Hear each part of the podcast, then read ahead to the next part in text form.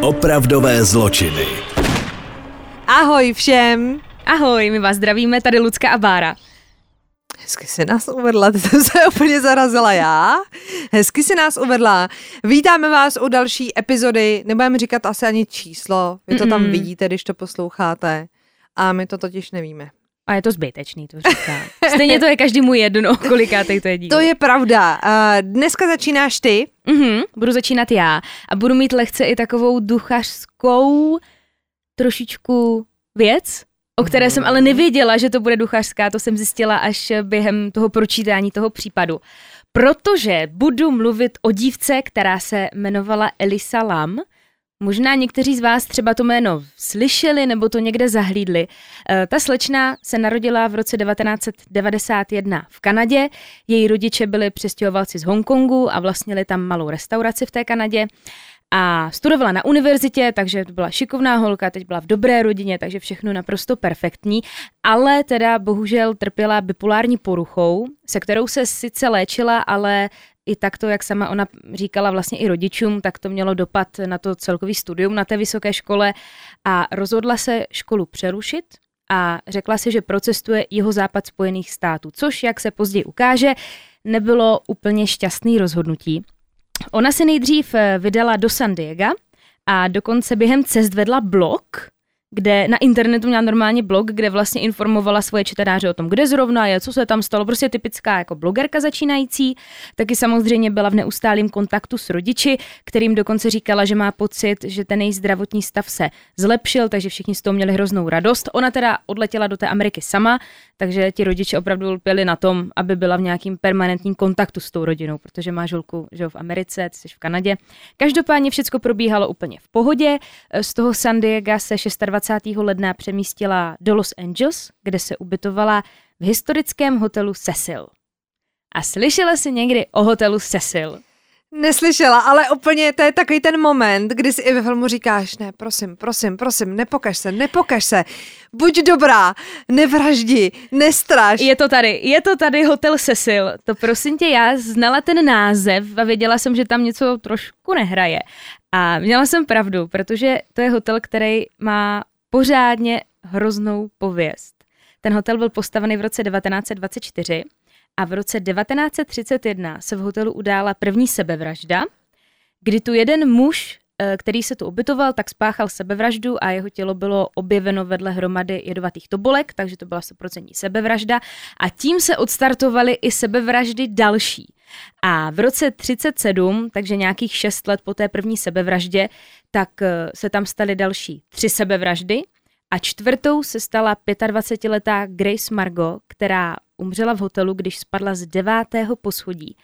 A to její tělo se zamotalo do telefonních drátů, takže ji z toho museli vytahovat. A ta policie teda v tomhle případě nebyla úplně schopná přesně říct, jestli šlo o sebevraždu nebo něco zákeřnějšího, jestli třeba jí v tom někdo nepomohl. A jeden teda úplně z nejhorších incidentů, tak ten přišel v roce 44, kdy mladá žena porodila v hotelovém pokoji a v panice vyhodila novorozence z okna. Ne. Jo. A teď pecka. V roce 1948 tu měl útočiště zabiják známý pod přezdívkou Night Stalker. A za méně než rok, abyste si jako představili, co to bylo za člověka, tak on za méně než rok a půl zavraždil 38 lidí minimálně. A když právě vraždil tady v okolí, tak byl ubytovaný v tom hotelu Cecil, kde se zbavoval i důkazů, včetně těch věcí, těch obětí, krev od tam smíval a pobýval prostě v tom hotelu.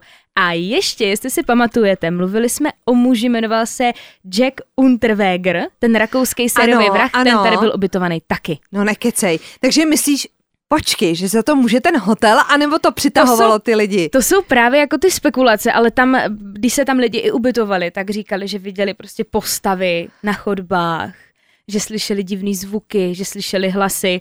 A ti mm, pak byli noví majitele toho hotelu a v roce 2011 ho eh, vlastně přejmenovali, mysleli si, že to pomůže, ten hotel se jmenoval Stay on Main, důvod asi všichni víme, že tak jo, nikdo zní to nechce, rozhodně líp než Cecil. je to rozhodně Jenom- lepší. Jenom ten název. A mysleli si teda, že už to bude dobrý, jenže nebylo to dobrý a posledním takovým případem se vlastně stala tady ta Elisa Lem.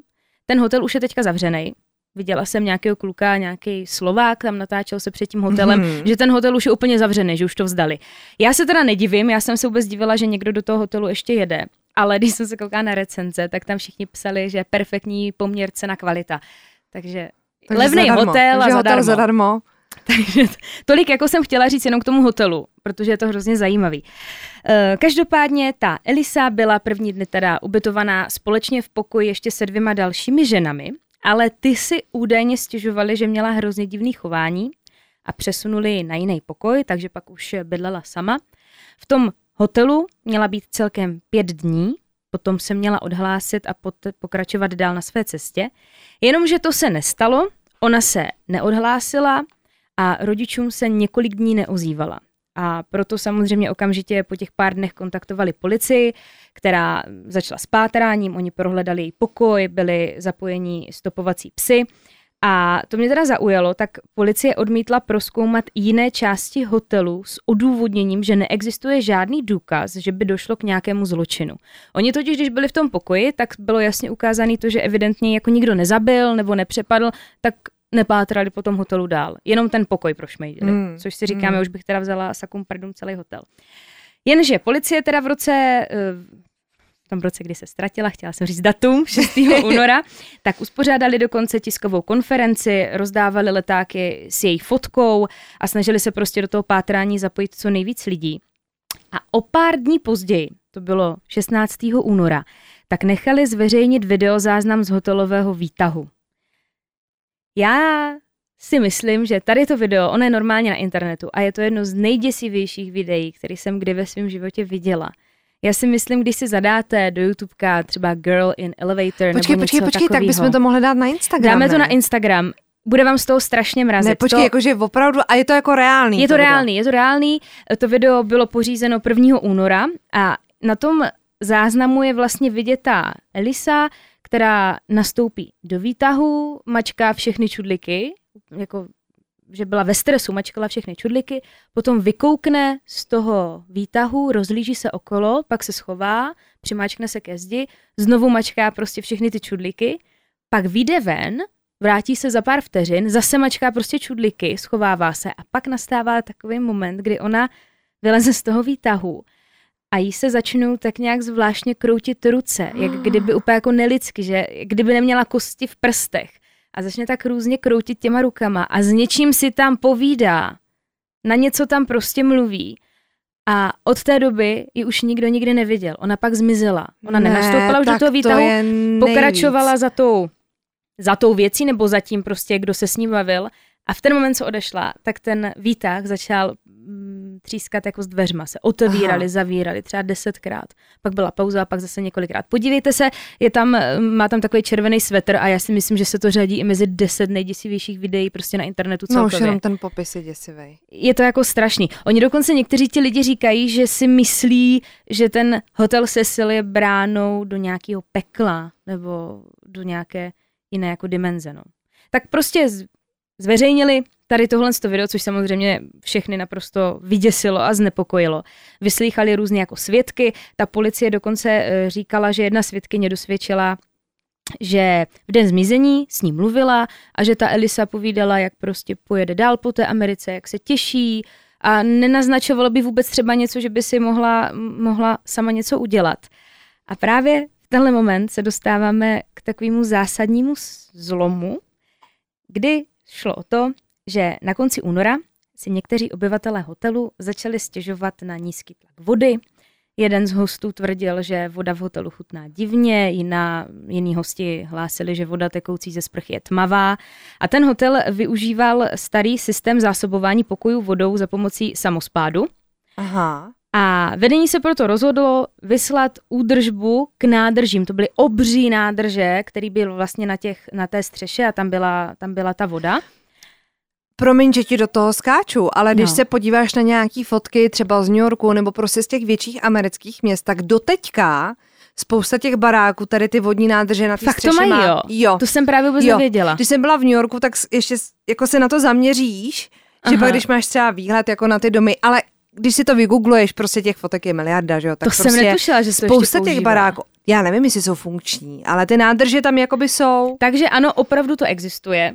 A oni se tam vydali, ti policisti, a v jedné z těch nádrží bylo nalezeno nahý tělo plovoucí několik centimetrů nad dnem. A vedle těla byly nalezeny i šaty. A přivolaná policie musela nechat vypustit vodu, vyříznout otvor v boku nádoby, aby bylo to tělo vůbec možné jako vyzvednout.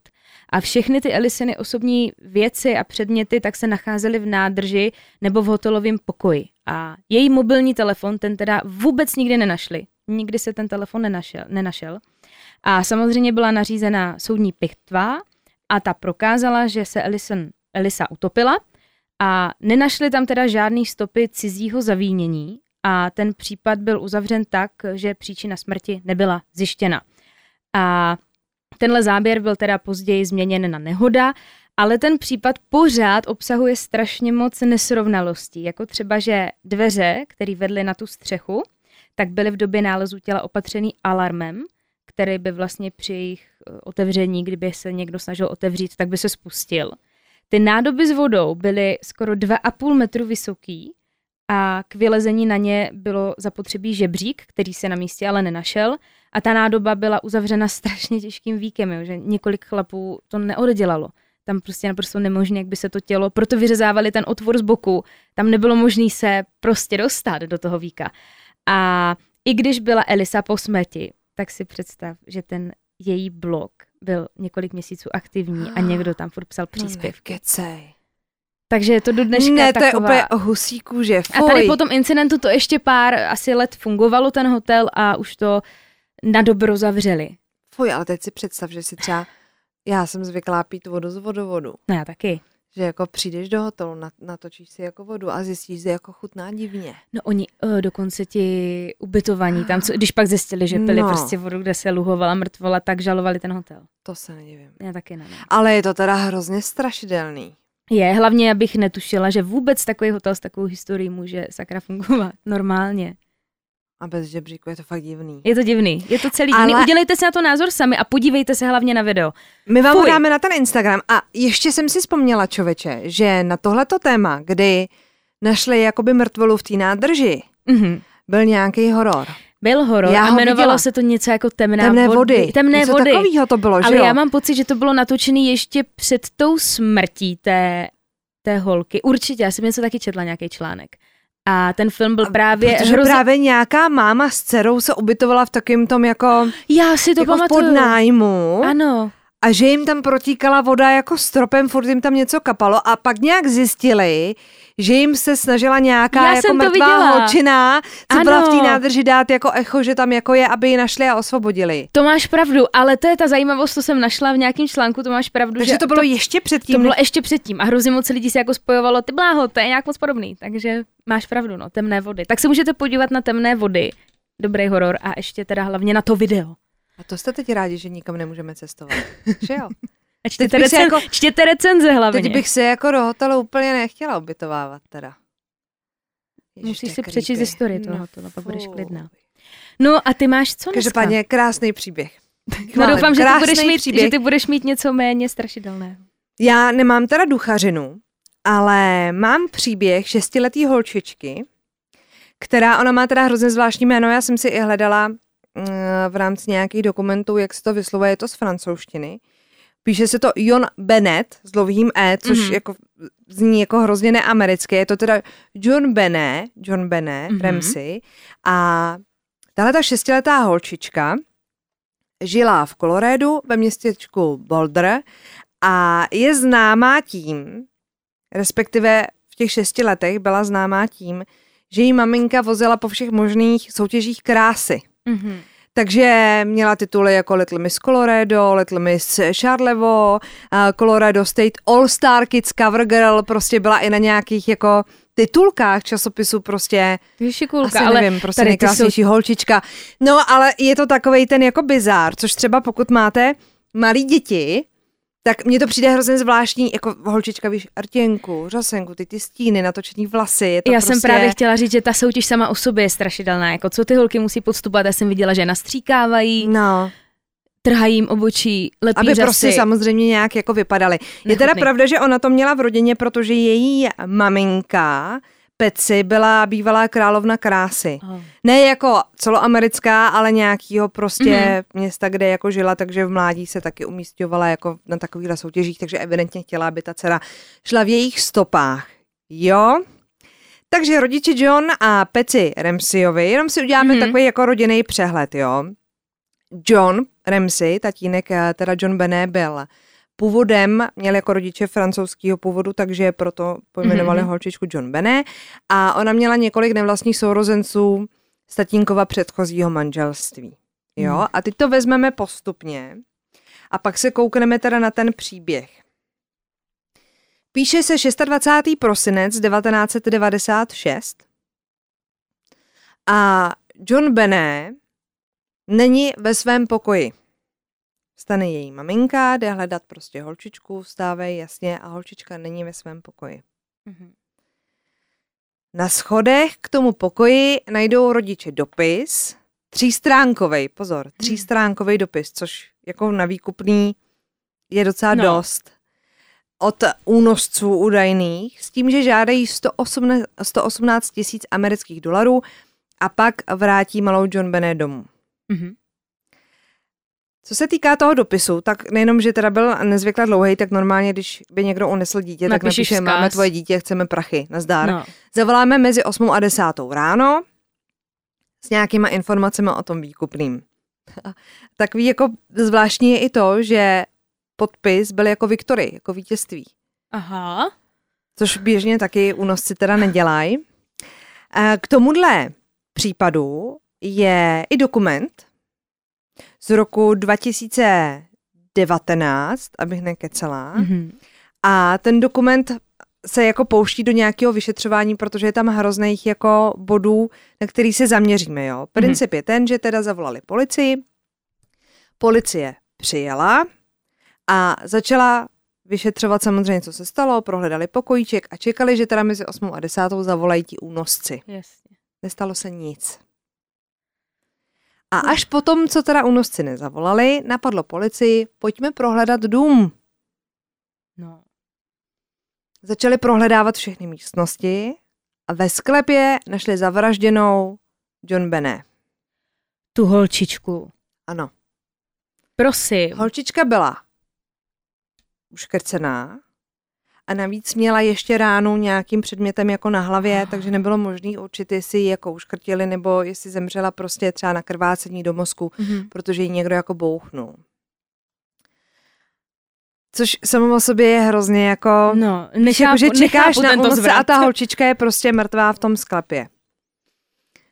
A já teď vezmu po bodech, jako ten případ si probereme, jo? Mhm. Když zavolali tu policii, tak bylo hrozně zvláštní to, že třeba její maminka volala a řekla, máme tu únos. Ne jako ztratila se mi dcera, nenašla jsem dceru v pokojíčku, není tady dcera. Mhm. Víš, jako Přirozená nějaká, nějaká reakce, přirozená reakce. Takže podle odborníků od policie tohle bylo dost jako zvláštní a a hlavně nečekala, až ta policie nějak odpoví. Ty, když se ti ztratí dítě, tak budeš chtít slyšet nějaký prostě No. přijedeme, vypátráme, udělejte to a to, nebo nějak se, jako nějaký návod na chování, protože na to nejsi jako připravená. Mhm. A ona řekla, máme tady únos, adresa, bla, bla, bla a položila telefon. Aha. Dost zvláštní je samozřejmě i ta částka, protože únosci chtěli 118 tisíc amerických dolarů a pozor, a to byly vánoční prémie, který si nadělil uh, otec Ale. John Benet, John, Mhm. a tím pádem už to jako směřovalo k tomu, že to musí být někdo, kdo věděl, kolik teda tatínek dostal na prémiích, protože zrovna chtěl tuhle tu částku, kterou on na tom účtě měl. No mně právě přijde hrozně zvláštní, ta, že to nezakrouhlili aspoň na No, kdyby 120. řekli 200, 200 tisíc třeba výš, nebo čtvrt milionu, nebo něco takového. Když se koukneme na detaily toho těla šestileté John Benet, tak tam byla taky spousta jako zvláštností. Třeba, že měla teda ránu na hlavě od nějakého předmětu a navíc byla ještě škrcená. Pak se ukázalo, že ještě žila, když ji někdo škrtil. To znamená, že dostala teda ránu nějakým tupým předmětem ale nezabilo ji to. No ty bláho. Ležela na dece, na které se našel vzorek spermatu, který, jak se pak ukázal, patřil jejímu nevlastnímu bratrovi Burkovi. Mhm. Proti Burkovi svědčil i ananas, který měla holčička. Promiň, ale říct, že, že já- proti němu svědčili ananas, Tak počkej, ten to nemá ananas chybu. měla holčička v žaludku při pitvě, jak se ukázalo. Jo, jo. A ten ananas, prosím vás, byl v kuchyni Remziových Mhm. A byly na něm otisky Berkovi. Ale to samozřejmě může být jako tak, že uh, ho přinesl na Mikuláše Jasně, a a ona pak ho ho pak jako snědla a nemusí s tím mít v podstatě nic jako společného. Je teda fakt, že je to jako hrozně zvláštní, celý takový zamotaný. Ukázalo se, že teda Uh, to sperma bylo opravdu jeho a holčička, což je takový, jako hrozně těžko se to čte i říká, jo, ale holčička měla na spodním prádle cizí DNA, Mhm. ale pozor, to se teda vyloučilo, že by bylo kohokoliv z rodiny. A dokonce policie připustila i možnost, že by to DNA mohlo patřit někomu uh, z fabriky, kde se vyrábí to spodní prádlo.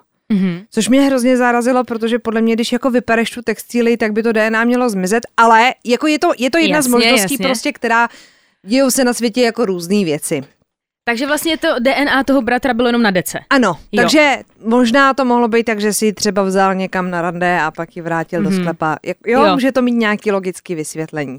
Chvilku si teda mysleli policisti, že ty rodiče toho Berka krejou, ale nakonec měl alibi. Jaký? Jaký? No to já nevím, ale měl prostě alibi. Já, jaký? Já, já bych to hrozně ráda řekla, ale nevím. Nebudeme Nevím, se radši Ale prostě vy, uh, vyvrátili ho jako možného podezřelého. Mhm. Mm-hmm. Opravdu jako dlouho byli podezřelými ty rodiče, protože tam samozřejmě teda ta částka je divná, i ten telefonát té maminky. Pak se ani jako ne, nepozastavili nad tím, víš, jako že by byly třeba hysterický, jako že jim nikdo teda nezavolal, proč jako nějaký dopis, když pak nikdo nevolal. Jo, má Nějak to byli. spoustu jako otazníků. Blbý je, že třeba na tom spodním prádle John Bené se našla kapka krve Mhm. její. Mm. No, ale neprokázalo se, že by v tu chvíli byla úplně jako zneužitá, ale údajně jí její maminka ještě před celou tou událostí, protože samozřejmě ta policie se šťourá jako ve všem, No. tak našli záznam, že ji vezla k doktorovi, že měla holčička poranění jako dole, ale ukázalo se, že to je z nějaký výřivky nebo co. Takže jo, jenom abyste měli jako kompletní informace, je to hrozný samozřejmě, ale abyste měli jako všechno, tak mm. Mhm. vám to jako říkám, že i to teda bylo bráno v potaz. Jasně. Tak a já si tady najdu, protože já jsem si tady vypsala ty body, které jako probíhaly uh, v rámci toho vyšetřování, pak teda byli rodiče vymuti z podezření, protože nemáš Neměli jako nic proti důkaz ním, no. a nedává to jako smysl, tak je to její dítě, tak furt se snažíš jako doufat. Přestože teda podezřívali tu rodinu hrozně dlouho, je možný, že na to konto utekl ten vyník, protože když se zaměříš vždycky na něco takového a už nevnímáš to okolí, tak je to špatně. Ale bylo pár podezřelých, jo. Jedním z nich byl chlapík, který se převlíkal na oslavy za Santa Clause. A malou John Bené znal, protože uh, bydlel v blízkosti těch rodičů a tím, že jako navštěvoval Christmas parties, Mhm. tak ho ta holčička jako znala a na jedný z těch vánočních párty mu dala takovou skleničku se třpitkama. Víš, No, jako dozičku, jasně, jasně. jak byla prostě mis, že jo, tak si to sesypala. No a tenhle ten chlapík, co šel za Santa Clause, nebo chodil za Santa Clause, jmenoval se Abel McReynolds, tak šel na operaci se srdcem a vzal si sebou normálně tu skleničku s těma třpitkama do té nemocnice. Jakože pro štěstí. A svojí manželce, prosím vás, řekl, že kdyby to nepřežil, takže by si přál, aby ona smíchala jeho popel s těma třpitkama. Prosím. Takže jako v tomhle ta- případě ten tolik jako, divných lidí. Ten byl jako ultra divnej, ale neprokázalo se, že by v tom domě Jo. jako byl, nebo prostě v tu dobu byl na místě toho činu.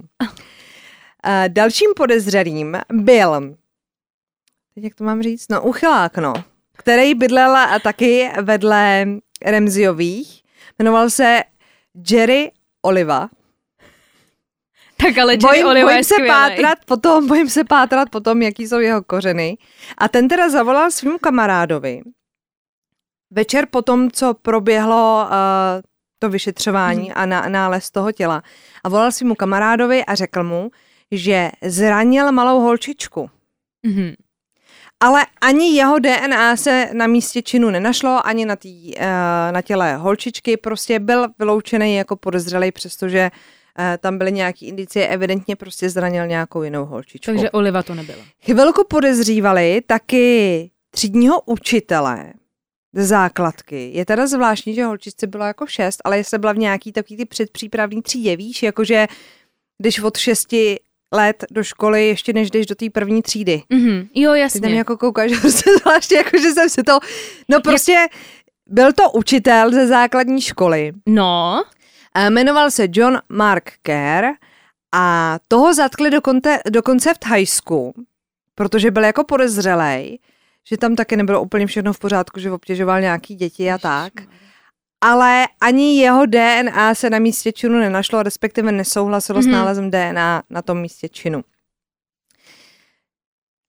Co se týká té tý rodinné historie, tak uh, doporučuji, když si to dáte do Google, to jméno té holčičky, tak vám vyjede i dokument televize CBS. Je teda bez titulku v angličtině a má asi tři hodiny, je na dvě poloviny rozdělený a tam teda šli hodně do hloubky, protože v roce 2016, kdy natočili tady ten dokument, ještě pořád nebyl prostě uzavřený ten případ, protože nenašli, Neklici, nenašli fakt. prostě toho vraha.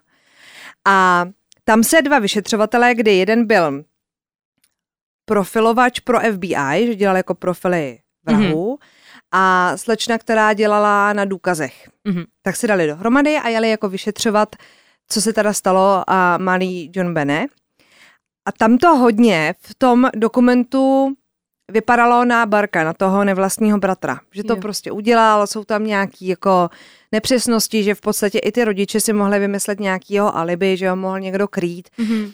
Jo, ale když se zase zamyslíte nad tím, proč by ji jako bouchnul a pak ještě škrtila, je to prostě furt jste jako rodina a krev není voda. Ale mm-hmm. jo, Jasně, a chápu. on na to reagoval tak, že zažaloval tu televizní stanici o 250 milionů dolarů. A 2. ledna 2019 Michiganský nejvyšší soud um, zrušil tu žalobu, mm-hmm. takže se to potom už dál vůbec nedostalo a nevysoudil žádný peníze, no tak jako No nemalou Byl to jako dokument chlapec. a byly tam nějaký teorie, ale nikdo mu nestál před barákem a neukazoval na něj mm-hmm. prstem samozřejmě. I když to může být jako nepříjemný průběhu let a toho vyšetřování se staly v rodině Remziových dvě věci, dvě důležité věci, které jim asi úplně nepřidali, krom toho, že teda uh, malá John Bene je po smrti, tak v roce 2006, 24. června zemřela Peci Remsi, což byla maminka, maminka John Bene ve věku 49 let na rakovinu vaječníků a zemřela i nevlastní sestra John Bené a ta zemřela, teď to tady hledám, zemřela při autonehodě a teď já člověče nevím ten rok, ale to asi není podstatný. To nevadí. Prostě zemřela i ta sestra. Takže, Takže je pro to takový, jako, no, není to úplně jako ideální. A teď pozor, protože ten případ prostě do dnešního dne je rok 2020, není vyřešený. Fakt? Nemáme prostě Nenašli vyníka, nenašla jsem žádný, víš, našla jsem jako nový články, Aha. třeba z března 2020.